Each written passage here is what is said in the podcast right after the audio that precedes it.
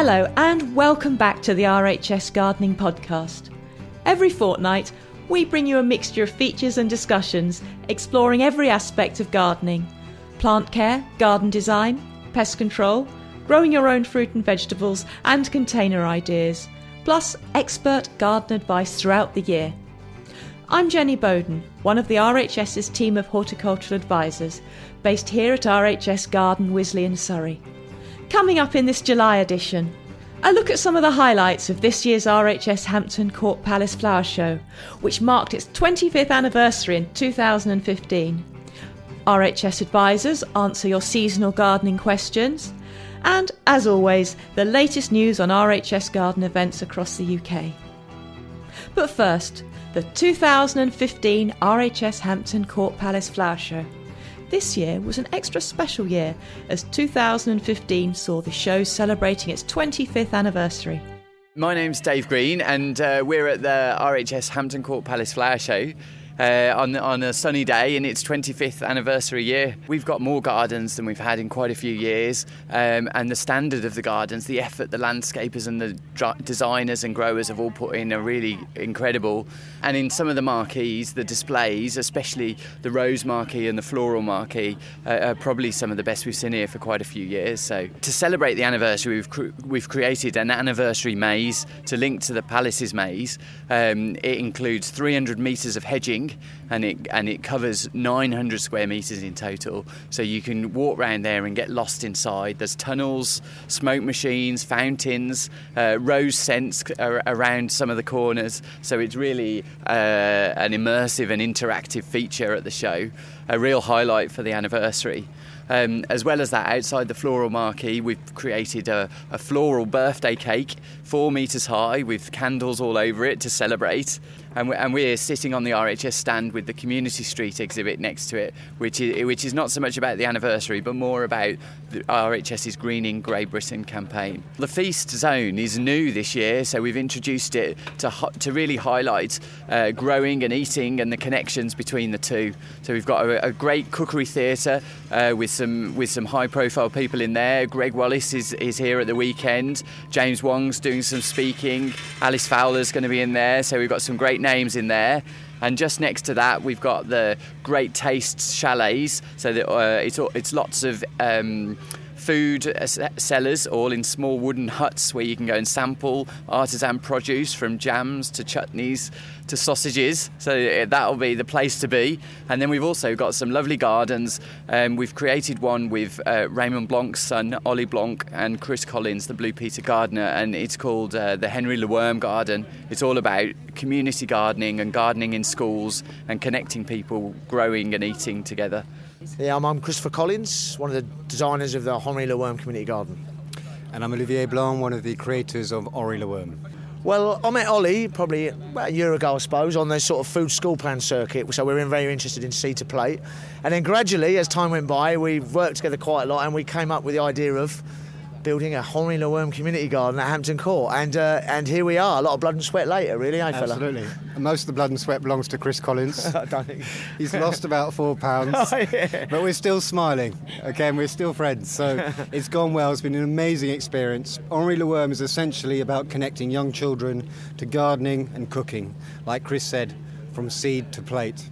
And so I'm very lucky to have met someone like Chris, who's an expert obviously in his field as a horticulturalist and together with Raymond, I've got two experts, and with them, and then with the IP, the cartoon characters that are in Henri the Worm, I think we've got a fantastic team to deliver a really important message to the growing next generation. Well, he, he's loosely based on Raymond. Uh, he's got a pot belly, and he's French, and he's passionate about food, and he loves nature. So those are my dad's best qualities, I guess. Um, and he's the chief, kind of the chief character. But there's a whole collection of characters. There's Derek the ladybird, Sebastian the slug, who's also based on my brother. I'm not very popular in my family. Um, and then, and then we've got bees and butterflies that we want to create characters from, but they're all insects that play a role in the ecology of the garden. Well, this was quite interesting because what we wanted to really do more than anything is, is there's two angles. We wanted it to be doable. We wanted people to come in. There's a lot of school kids earlier. We wanted to look at it and go, you know what, we could do that in our school or in our community. That was really fundamental to our approach to this. And, uh, and so we divided it into four sections. So you didn't have a big thing. So you had like a chicken coop, then you've got a recipe area, a demo area, and we've got the famous Henri Worm shed, which is uh, very, very prominent in the app itself. And so we've kind of divided it up so it had to be doable out there. And also, what's really nice is we are moving it lock, stock, and barrel to Woodlands Farm, which is in Shoot, off Shooters Hill, a 90 acre farm, where I've already built some of a garden, and we're going to add it to that. And that will be then used by eight local schools as an active learning centre for that part of London afterwards. So this is very much, we're all about people. We're all about getting them involved. We're all about doing stuff. It's, uh, it's not a stand back, doesn't it look pretty job. It's get in and get your hands dirty. I'm Colin Crosby and I'm the curator of the RHS Garden Wisley. We're at Hampton Court Flower Show enjoying the wonderful sunshine and the magnificent flower show that is Hampton Court Palace Flower Show. It's very distinct from Wisley because it's much larger, there's a greater range of exhibits, and it's got a kind of country fair feel with it. Really, really close up. You know, there's some lovely gardens, lots of colour, a lot more colour than I've seen for many years at Hampton Court, uh, and then into the floral pavilion. The range of nurseries and the ability to be able to buy plants and take them home. It is so tempting. I absolutely absolutely love it. I've never seen as much colour throughout the whole showground. The gardens go from strength to strength and they're the most beautiful and I would say most colourful I've ever seen. I'm Nigel Dunnett, and I've designed the main flagship garden for the RHS and BBC uh, to support the Greening Grey Britain campaign. And with this garden, which is actually three or four different gardens within a huge space, we're trying to get messages across for not only private gardeners, but also for community spaces, and also where horticulture and gardening can be used on the public realm, on the streets and schools and, and in all those sorts of places where it's desperately needed. Well, actually, it's based on a real site as our starting point, a site in Bristol, which is a community space in a street where they've done quite a lot of active greening, really interesting things. And we've got a big community space, and I guess the fundamental message is just how important plants are to the future of our cities. So when you come into the garden, we've actually got a street with no plants in it, and it's horrible. But it looks horrible, but it's what we see around us all over the place. And you know, parking on the streets, rubbish everywhere, bin bags, not a single plant in sight. And not only does it look horrible, it feels horrible to be there. It's hot and it's bleak. And then you come into our garden, which is full of trees and green, and it's calm, it feels cool. And that's part of the message. Um, but we're showing more specifically through some interactive features the value of plants in helping combat urban flooding, helping clean the air from air pollution, but also to dampen down temperatures in, in the real heat of the summer. I'm Marilyn Stevens, and I am here with Roses UK, which promotes roses for the British rose trade. We're in the uh, Festival of Roses marquee, which is uh, a central point at the show, not far uh, from the Longwater and it's a spectacular celebration of garden roses. One of the great things about visitors coming to this show is that they can see many different varieties of roses with different habits, and the rose exhibitors try to display them in a way that is a guide for the public to see how the roses would grow in their garden. So we have standard roses, half standards, we've got rambler roses trained up on uh, very lovely pergolas, we have floribundas, hybrid teas, modern varieties, English roses, and we have the old roses as well. The rose of the year is um, called Sunny Sky. It's a hybrid tea. It opens uh, from uh, tight bud, which are the very typical classic hybrid tea shape, which is a sort of rich apricot yellow. And as the rose opens, it softens to soft lemon on the outer petals with a very warm citrus heart. It has a sort of light fragrance. It's not a heavily perfumed rose, but there is a light fragrance to it. It has fabulous dark green foliage which offsets the flowers beautifully. It's a remarkably healthy plant, um, which is why it's won the Rose of the Year award. It's actually Rose of the Year for next year, 2016. We're always a little bit ahead of the game. And it is actually bred by uh, a rose breeder in Germany, Kordes Roses, who are renowned for the health of their roses. Roy Lancaster and the Hampton Court Palace show on the Monday, press day. Well, all these uh, all these shows, as all experiences in life, are really from a personal point of view. And for me, I like Hampton Court Palace show uh, because of the space. It's obviously a different atmosphere. Uh, you almost get a different public. And one thing about it is so relaxed. Now look at me. If I was at Chelsea, uh, which is very much establishment show, and, and very exci- and very exciting show it is too. Of course, I've, I've been to over 50 now. I'd be wearing a tie, but uh, I'm in casual mode, and so you feel relaxed and free, and um, you have space to wander in order to see all the different exhibits and all the different marquees. And one of my favourite marquees, um, after the Plant Heritage marquee with lots of specialist exhibits there, all the uh, uh, specialist uh, group uh, show and plants there. Uh, one of my favourites, of course, is the horticultural tent or the nursery. And to me, that, that's a huge emporium of plants. Um, last year when we came, we were there till the evening and the lights were on. And I remember us coming in from one end and looking down, and it seemed to go on forever. Uh, all these exhibits in between you and the far end. We weren't quite sure where the far end was. It was like one of these magical mystery journeys. You're on a train, you're going this huge tunnel, but it's not a tunnel, it's a marquee. And all these wonderful flowers and plants, rarities, common plants, the biggest you've seen, the, the most colourful, and not just the plants, of course, but the people who put those plants and grew the plants, the, the exhibitors. And that to me, it, it, uh, you can actually get close. That you're not crammed in, so you got you feel so free, able to talk to the exhibitors there and hear their stories, other little uh, adventures they had, and the difficulties they may have had in getting their plants ready, or having got them ready, getting them to the show itself. And um, having been involved in showing myself when I was with Hilliers all those years, uh, I know one thing: a, it's damned hard work. At the end, you are shattered. And if someone said, Would you like to have a rest? Would you like to retire to a hotel? You'd say, Yes, please. And at the end of the show, when you've stayed on as a, a, a salesman or whatever, just be there, uh, you think, Oh, thank God that's over with. And, but you know that come just a few months, you're looking forward to the next one. And at Hampton Court, uh, of course, this is a relatively recent history compared with Chelsea. Um, I we always enjoy coming here because we can meet all our friends and we actually have time, A, to talk with those friends and exchange news and views, and still have time to look at the exhibits. And so you leave at the end of the day thinking, well, that's been one hell of a great day. The 2015 RHS Hampton Court Palace Flower Show. Another highlight of the show was the exhibit co created with members of the panel of BBC Radio 4's Gardener's Question Time. This was a set of gardens illustrating the RHS's campaign for gardeners to help green grey Britain. RHS Principal Garden Advisor Lee Hunt explains what this major RHS campaign is focusing on and how people can get involved.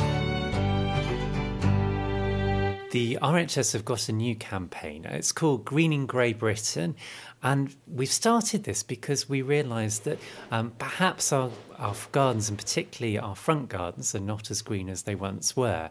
And the way we found this out was that 10 years ago, we commissioned a MORI poll and asked people, how green is your front garden? 10 years on, we thought, why not repeat the uh, matter and find out how things have changed? Really, the, the, results were quite amazing. We found that now one in three front gardens are completely paved over. So that's wall to wall, 100% paving. Uh, so when you look down the street, you'd find a third of your gardens are paved. That's about 5 million of them. And I think what we realise now is that gardens, and this is where the scientific evidence has moved on hugely in the last 10 years, gardens are not just pretty, they do actually make our towns and cities really great places to be. Trying to explain this, it's the open soil and borders and lawns, they soak up rainwater. So when we have summer storms, we don't get as much flooding. So basically, gardens act as your flood defence on your doorstep. Likewise, we know that uh, gardens are home to many species of wildlife. In fact, over 260 species on average in the average garden. Doesn't matter really on size because a lot of this is microflora. And if you think about that it's got to have plants and soil to live in. So by the time you put down hard surfaces, there's very little room for those species to be. So if you're interested in saving the bees, helping things like the starlings and sparrows, then having plants is really key. So that's the, the second thing that's really good about gardens. Third thing is they're really good at keeping the temperature nice and steady in towns and cities. So hot summers, when we finally get them, uh, it prevents that heat wave feeling quite so oppressive. So they shade, they release moisture, and that just moderates the temperature, makes it more bearable. In the winter, we can actually save money on our heating bills because it's reducing the wind chill on the properties by having things like trees around us.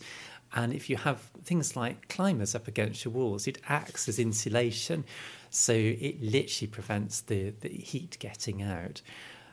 Add to that that plants help prevent pollution, uh, particularly dust pollution, getting into our houses because it's filtering it out on the street.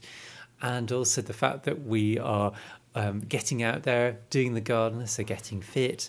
And we know that plants and greenery, unlike hard surfaces, provide a really good, what we call restorative effect. So people come home, they see green, they sort of go, and then that feels really good. So we know that actually people literally are mentally healthier for that. So there's this huge other tranche of stuff that we've understood about why gardens are good. And it is all gardens, but obviously it's front gardens at the moment which are under pressure. They're the ones that are disappearing. I think that the reason for that disappearing is is very obvious in the sense that we've all got a lot of cars, more than usually two cars per household these days, and we've got to put them somewhere. But I think what's happened is that people have made an and or choice. So they've gone, right, I need to park, I'm going to get rid of the garden. But it doesn't have to be like that. There is a way where basically you can still think about getting planting in, have somewhere nice to come home to, prevent the concrete jungle coming on your doorstep, the way to do that is to try and think about your front garden. Keep paving to a minimum. So, what do you actually need to get the cars on? It might even be just two tyre tracks to run the car wheels on. Then think about all the potential dead space around that. So, in the corners, up the walls, where you've got walls and fences, or those could be hedges. So, by the time you've got hedges down the side, maybe one up the front, climbers on the walls, shrubs in the corners. Any other space, of course, you can fit little plants under the cars like the creeping jenny, which is a little yellow plant with small leaves. Uh, which will just sneak along nicely underneath the car. Similarly with the, the bronze leaf bugle, uh, which has little blue flowers too. And even if you've got 100% paved garden, you can make it greener by putting containers around your door, make it somewhere nice to come home to. So we're not necessarily talking about everyone having to dig up all their paving, but it's it's making that shift. We know now that it's tipped our cities from being green to grey. There's more than fifty percent of the, the surface in front gardens is now grey. So what we'd like people to do is go online and pledge to do something. Um, as I was saying, we, we might not all have the money and resources to be able to do the big expensive things like replace the driveway, but if you can plant a tree, plant a container, put in a shrub, do a flower border, whether it's one or all of those things, uh, just tick the boxes on the pledge form at um, rhs.org.uk forward slash GGB for Green and Grey Britain and let us know. We'd love to see that totalizer going up and up because we're trying to transform 6,000 grey spaces by 2017 into wonderful green spaces so that we all have fantastic places to live. Lee Hunt on Greening Grey Britain. For more information about how you can help Green Grey Britain or to pledge to plant, go to rhs.org.uk forward slash GGB. I'm Jenny Bowden, and you're listening to the RHS Gardening Podcast. Don't worry if you weren't able to visit the RHS Hampton Court Palace Flower Show this year. There are still plenty more RHS shows, events, and activities for you to enjoy this summer. This summer, we're celebrating the 150th anniversary of Alice's Adventures in Wonderland with Wonderland inspired activities at all four RHS gardens. See more at rhs.org.uk forward slash gardens what's on. At RHS Garden Wisley, we're looking forward to the Arts Fest over the weekend of the 18th and 19th of July. Come along for live music, theatre performances, craft stands, plus a programme of poetry and literary talks. If you're near RHS Garden Rosemoor on the 19th of July, pop in for the book fair, featuring a range of independent booksellers from across the southwest gardening and horticultural books will feature amongst the interesting and unusual books for sale. RHS Garden Harlow Carr is welcoming back Odd Socks Outdoor Theatre on the 14th and 15th of July with its production of Much Ado About Nothing. Book tickets now at harrogateinternationalfestivals.com. For listeners near RHS Garden Hyde Hall, make a date in your diary for the annual Hyde Hall Flower Show, held from the 30th of July to the 2nd of August. And finally, there's the RHS Flower Show Tatton Park. That's on from the 22nd to the 26th of July. The 2015 show is shaping up to be a fantastic show with inspiring gardens and a jam packed schedule of talks and demonstrations. There's still time to buy tickets through the RHS website, or if you're looking for an unusual gift, why not give an RHS show ticket voucher so family and friends can enjoy a wonderful day at one of our world famous shows too? Again, you can find details on our website. And in the rapidly approaching school summer holidays, there are plenty of activities for the whole family to enjoy in our four RHS gardens Hyde Hall in Essex, Rosemoor in Devon, Harlow Carr in North Yorkshire, and here at Wisley in Surrey. Full details of all events and more are on the RHS website. Go to rhs.org.uk forward slash gardens what's on.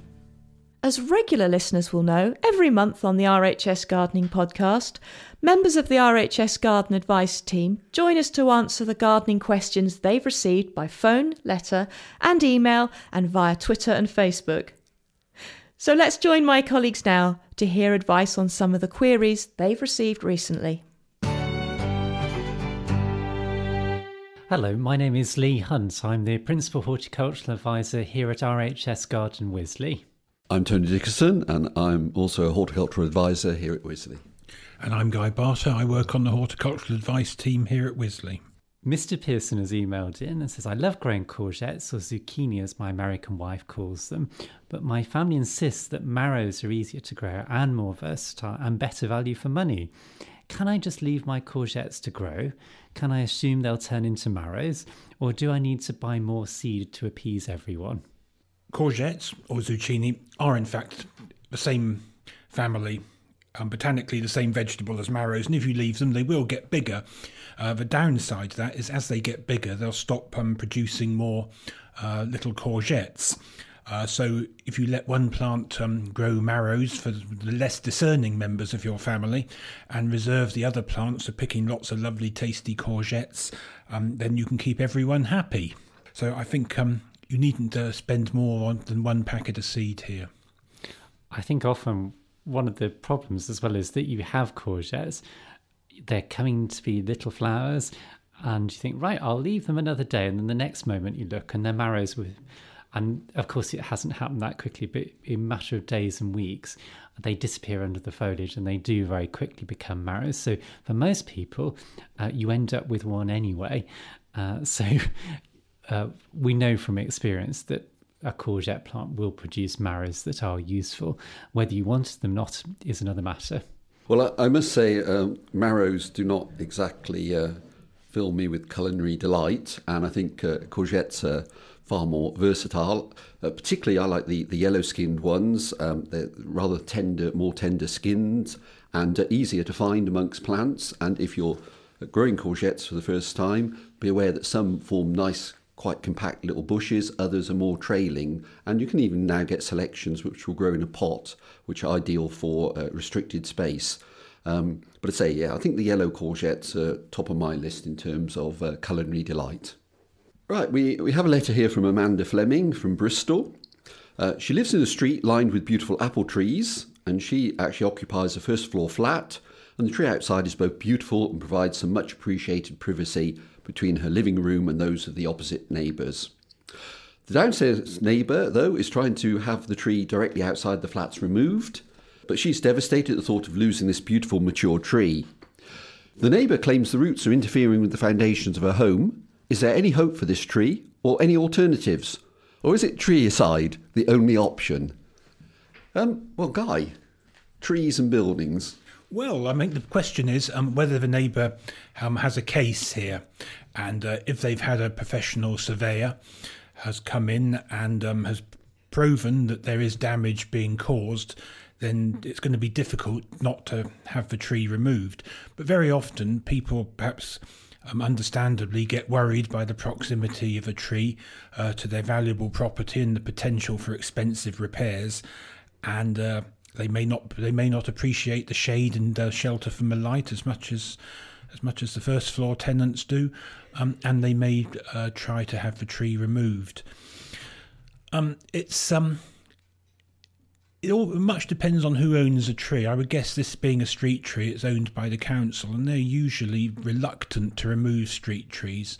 Um, because it's expensive to do so, and uh, they have a, a, remit to keep the environment, the streets pleasant and uh, a tree line. So it's worth um, have, making representations to the council, speaking to the tree officer.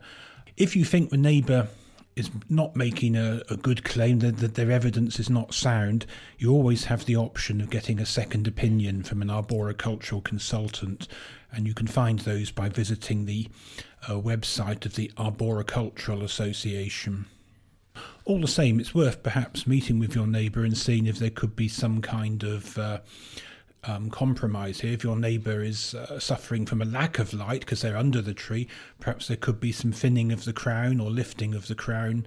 Um, and uh, your council can probably advise you on which arboriculturalists they use for their tree work. And it might be worth getting a quote, and perhaps you and your neighbour can come to an a- amicable agreement. A lot of people do worry about trees and buildings. And it, it's worth saying at this point that I think there are a couple of things to try and establish if you're thinking, is this tree going to be a problem? The first is your soil type, and that really needs to be clay because clay is the one that expands and contracts. So when it doesn't have so much water in it, it shrinks. When it has lots of water in it, it expands, and it's the tree taking the water from it that makes the clay shrink, and therefore it shrinks away from the foundations and could cause a problem. So, soil type is really critical. Then, of course, proximity how close is that tree to the house? That um, does depend from tree to tree. So, we know that some trees are better. We know things like the, the crab apples and the prunus are generally better uh, at being planted close to the house without causing so much damage. Whereas, of course, the, the classic things like willows, if they're planted nearer, they you run a higher risk. The final element is that it depends on the state of your property. If you've got good foundations, i.e., a more modern house, then they should be more able to withstand the pressures that things like trees can put on because the foundations couldn't withstand how the soil moves. So, hopefully, for most people, get the right tree in the right place and things will be fine. Uh, Mr. Neil Franks has asked us um, about uh, Tigerella tomato plants that have been raised by his mother, his mother in law rather. And uh, she says that they're cordon tomatoes and uh, need staking and potting on. Uh, Mr. Franks would like to know how he does this. Tony, do you have any words of wisdom on this? Well, um, tomatoes ideal for growing in pots, but you need a large pot, something like 10 litres, which approximates to perhaps a diameter of 12 inches and a similar sort of depth. Um, very water hungry plants, the tomatoes, so they want a good root area.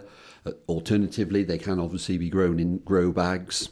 And yeah, cordon tomatoes. Tomatoes basically of two types. They're either tall single stems, cordons, or bush tomatoes. And in many ways, bush tomatoes are a little bit easier to deal with. But cordons are very productive. They produce a tall straight stem, But in the leaf axils, in the leaf joints, they produce side shoots, and you really need to pinch these out as the uh, tomato grows away because otherwise you'll end up with a profusion of stems and uh, the actual fruits will be deprived of uh, a lot of nutrients and goodness and uh, you may end up with a lot of tomatoes but quite small so uh, developing them as single cordons is a very convenient way certainly you can put a stake in um, bamboo cane or something a little bit more substantial. Or if there's some overhead support, you can actually just tie in a length of strong twine or string, and the tomato itself can be twined around that string. And uh, eventually, once you've formed perhaps four to five or even six trusses, you then pinch the top out. Tigerella is a great tomato because it has uh, initially green fruit with, from the shoulders down, stripes. So they are like tiger stripes going down them. And then as they ripen up, the uh, fruit stays red, but the stripes are yellow. So it does have that sort of rather jungle like look about it. Right, we have an inquiry here from Lorraine Brown. Last year I planted three packets of freesia bulbs in my Essex garden. I followed the instructions on the packet to the letter, but saw no flowers, not a single one. What did I do wrong? How can I get the flowers this year? Uh, Lee, what's the problem here? Freesias are often grown for cut flowers and they need quite precise conditions to really grow and flower well. And the, problem with putting them in the garden is that um, if they just get put in, even if it's in a nice sunny spot and the soil is quite good, if it's wet and dry and a bit cold and damp, they're probably not going to grow as strong as they should, and the flowering may not happen. So I think this is one where, if possible, it is worth actually trying to grow them in pots. And it's quite sort of simple to do. You just need a nice wide pan. It needs to be roughly appropriate for the, the amount of bulbs you've got. So maybe a sort of eight inch or 20 centimeter pot would be fine. You want some John Innes number one or two compost and about two parts of that one part of grit. So the the John Innes is something you buy in bags, and you can just go in and ask for that. And the horticultural grit is available. It should be in the same aisle as it were in the garden centre. And the two to one, it just means that if you imagine it by pots, so two scoops of two pots for the John Innes and one for the grit. Mix that together and then you want to space them about two to three inches or five to seven and a half centimeters apart. And uh, just cover them over so they're just again an inch or two deep. Again about sort of up to five centimeters. They want to be kept moist but never soggy because that growth as it starts can be quite quickly rotted off. So it just wants to sort of tick over push your finger in to know how wet it is before applying any more. Good light position. And if you're going to put them in a greenhouse, which is great, make sure the vents are open and that they're on the top sort of uh, bench or shelf so you're getting good light to grow. If you do this in uh, spring and early summer, that you should get fairly consistent growth, and flowering can happen within about sort of six to ten weeks, depending on the conditions. So, cross fingers. If you've got good bulbs and you keep the growing nice and consistent, you will get some blooms. Mr. Johnson has emailed in How do I propagate clematis? I have a Montana, an Elimosa, and an Armandii. Well, we've certainly got things of different easiness and hardness there. Uh, Tony, how would you try? Well, I think the simplest way uh, for most people who probably only want a, an extra plant or two is is layering, and with clematis, uh, that's often done at the uh, late winter, where you, you take a stem a smaller or shorter side shoot that you can actually bring down to the ground. Just gently cultivate the soil, perhaps dig in a bit of grit or sharp sand if it's slightly on the heavy side. And then you literally bury a length of the, the stem, uh, often just scraping the underside uh, just to remove the, the bark. Sometimes people slightly cut into it with a penknife and put a little matchstick in there. You can dust or treat with a, a rooting hormone powder or gel just to encourage uh, the roots to develop. And you pin, or some people, they put a brick or a tile over the top, that length of stem. The remaining part of the shoot obviously needs to grow up into the light.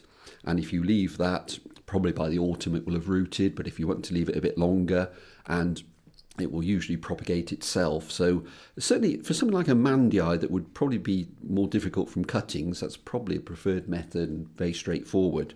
Um, but Guy, if we're talking about cuttings for clematis, a number of options there. Um, yes, um, most clematis, with the exception of Clematis armandii, um, root really readily from cuttings. And the the way to do it is to find a, a shoot of non-flowering wood. Um, shoots that have got flowers on uh, don't root well. The flowers seem to suppress the uh, the ability of the timber to root. And when you found your uh, piece of non-flowering uh, shoot, you can cut it into cuttings. They can either be cuttings like um, one often makes, three or four inches long, a couple of um, uh, leaves at the top, and uh, the re- leaves removed at the base and placed into a gritty potting media so it's got lots of air around it so the roots can respire and sorry not the roots the base of the stem can respire and it'll grow roots well again um, as tony suggested for layering uh, rooting compounds which are designed to elicit roots from from uh, wood uh, can be used, and then place that in a, either a propagator or just a pot with a plastic bag over it. And uh, they usually root and make a nice plant um, uh, reasonably quickly. Say I don't know, four to six weeks if if taken in early summer. However, um, if you're a person who wants to grow lots of um, clematis, you can take cuttings that just have um, one set of leaves and a short length of stem. So they're really tiny mini cuttings and, um, and pop those into the same mixture and treat as before. Or if you're an exceptionally greedy person, um, you can take a sharp knife and cut that cutting down the middle. So you've got half a stick with one set of leaves on it and uh, that too is worth a go. But I don't suppose many gardeners are going to want to plant a forest of um, clematis, so uh, the, the larger cutting is much easier and probably all that most people need. The RHS Advice Team. As an RHS member, you can get free advice on any gardening problem from the team by phone, post, or email, or in person at any one of the RHS flower shows. Members also get free entry to all four RHS gardens, the opportunity to buy discounted and priority tickets to RHS events and flower shows, and much more, including, of course, an extra gardening podcast every month, available on the RHS website. If you're not already a member, why not find out more about its benefits? Just go to rhs.org.uk forward slash join. So that's all we have time for in this edition. We'll be back in a fortnight. Until then, remember to follow us on Twitter at the underscore RHS and like us on Facebook. For now, from me, Jenny Bowden, and all the RHS Gardening Podcast team, goodbye